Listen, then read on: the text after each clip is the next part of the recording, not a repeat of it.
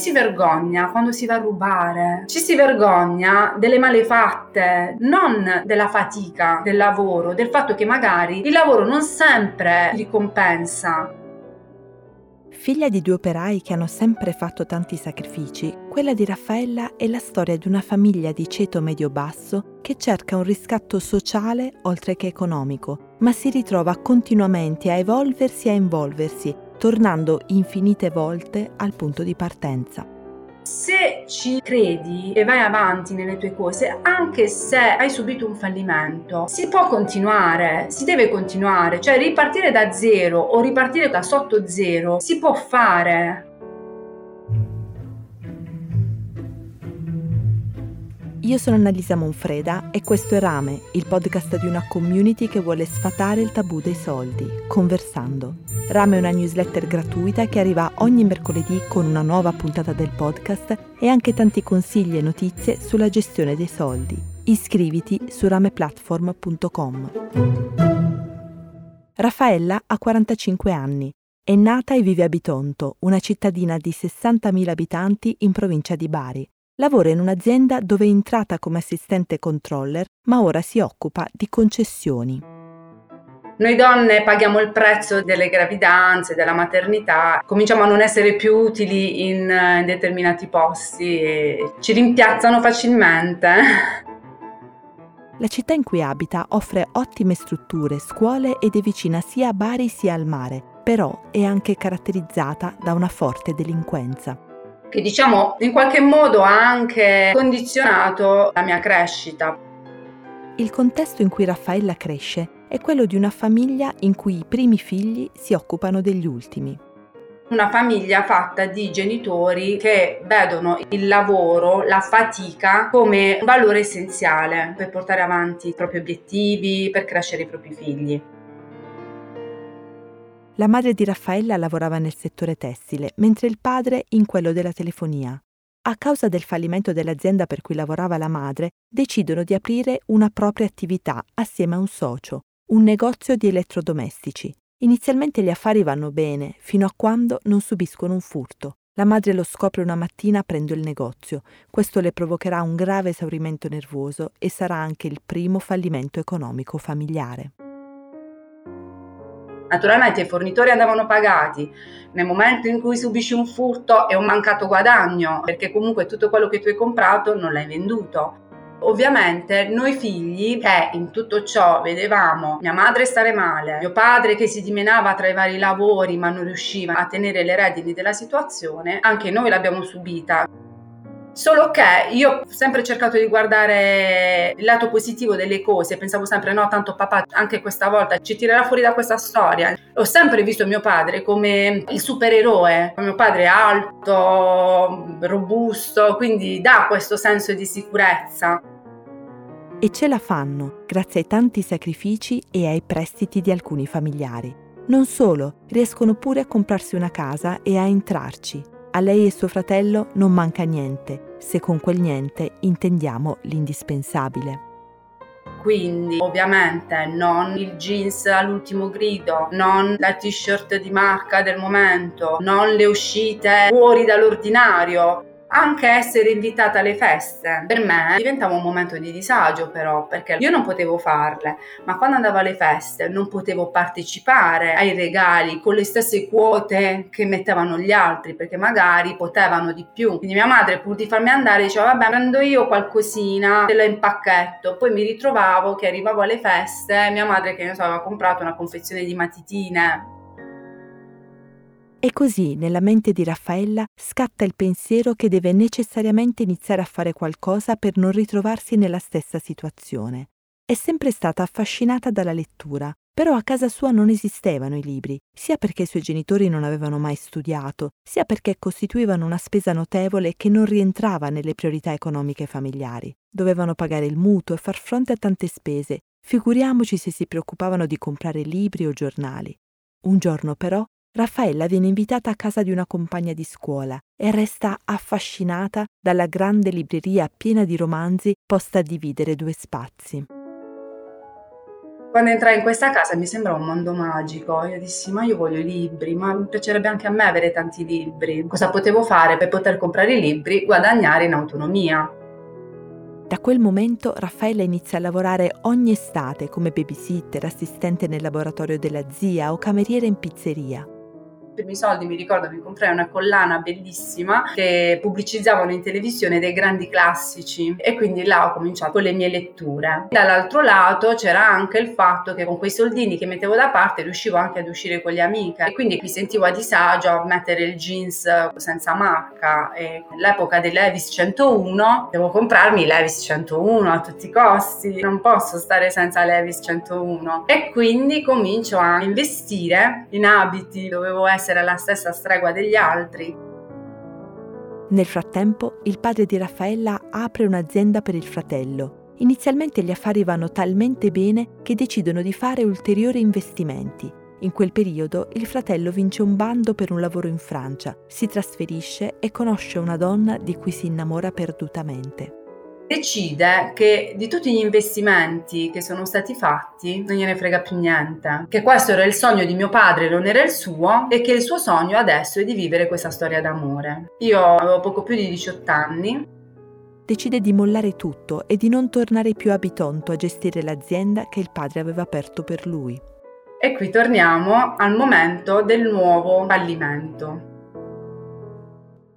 Mi rendo conto che in qualche modo adesso devo diventare grande io, non posso lasciare tutto nelle mani di mio padre e che qualcosa la dovevo fare. All'epoca avevo iniziato l'università, economia e commercio, avevo cominciato proprio dal diritto privato, tra le varie cose che leggevo, studiavo, c'era la procura, dico, beh, magari provo, visto che lui se n'è andato e che qualcuno dovrà pur portare avanti queste cose, mi faccio rilasciare una procura c'erano i soldi della famiglia in quell'azienda. Buttarli così non sarebbe stato carino. Tra l'altro, grazie a quell'azienda io mi sono potuta iscrivere all'università, grazie a quell'azienda io ho potuto cominciare anche a vestirmi in una certa maniera.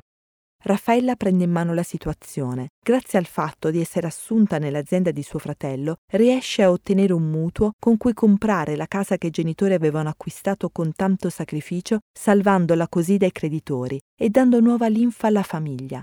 Poi, pian piano, riesce a chiudere l'azienda senza fallire. E però da lì nel frattempo mio padre, che l'aveva vissuta come un fallimento non solo suo economico, ma come un fallimento di genitore, perché mio fratello in quell'epoca gli rinfacciava sempre di averlo fatto solo perché lo voleva lui. Quindi a un certo punto voleva dimostrare a se stesso, a mio fratello, a tutti, perché poi in un paese dove più o meno ti conoscono tutti, devi dimostrare che non hai perso, devi dimostrare che hai fatto questo movimento per fare di meglio. Padre poi molto orgoglioso di suo e quindi ha deciso di aprire una nuova attività. E così per la terza volta ci riprovano.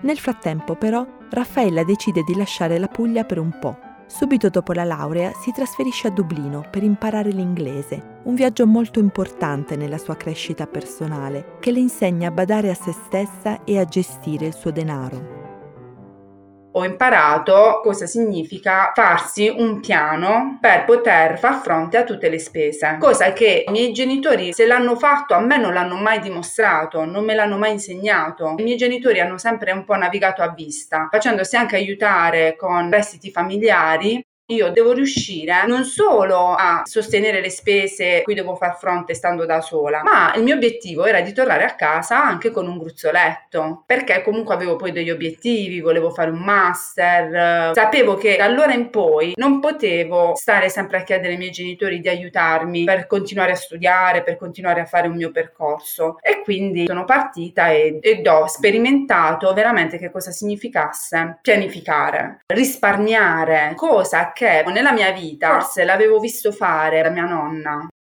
Si accorge che Dublino offre più possibilità dal punto di vista lavorativo. Potrebbe decidere di restare, avrebbe possibilità di crescere nel luogo in cui lavora. Eppure l'attaccamento alla famiglia e alle problematiche familiari la riporta a casa. Suo padre nel frattempo ha riacquistato di nuovo tutte le certificazioni e sta portando avanti l'azienda, lavorando solo sul territorio, senza manie di grandezza. Coinvolge come soci i suoi vecchi dipendenti e anche Raffaella porta la sua esperienza e le sue competenze nella neonata attività.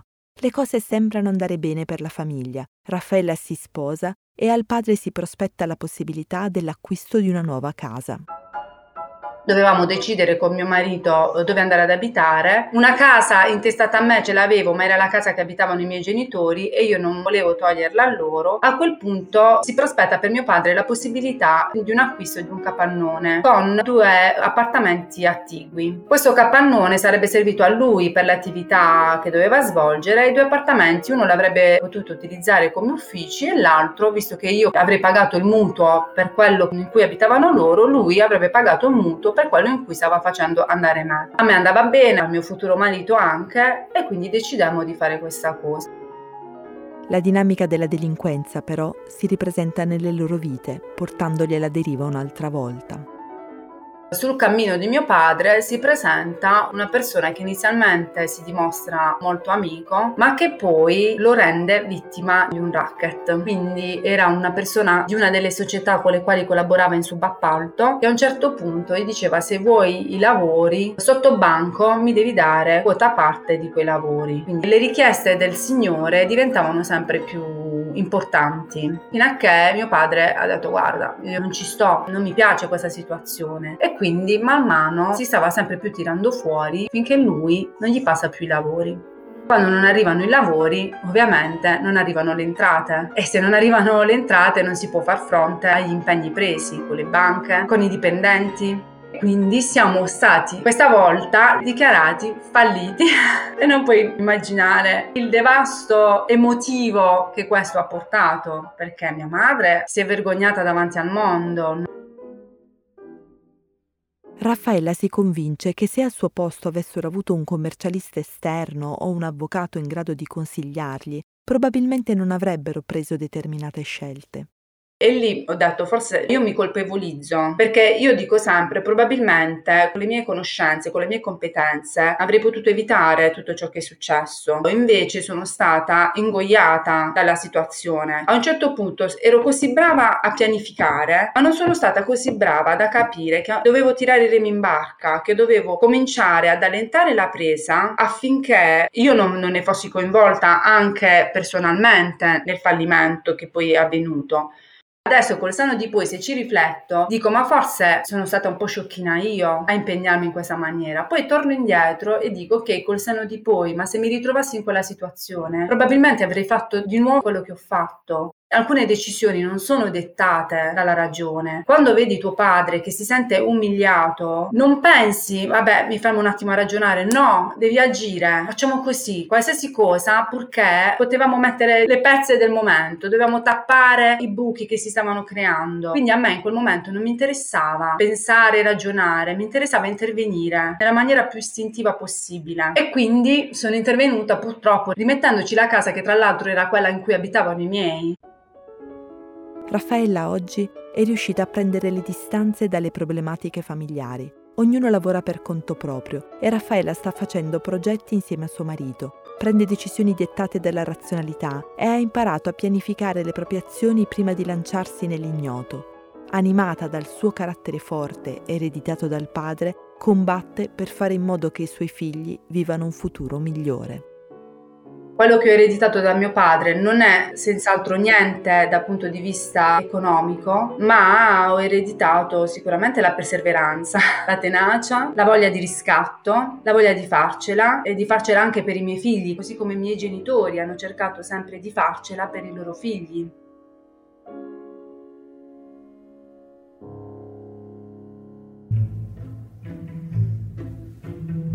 Hai ascoltato Rame per ricevere ogni nuova puntata del podcast, ma anche consigli e notizie per prendere le decisioni sui soldi più giuste per te, iscriviti alla newsletter del mercoledì su rameplatform.com. Se vuoi raccontarci la tua storia o farci una domanda, scrivici a rame.rameplatform.com. A mercoledì prossimo!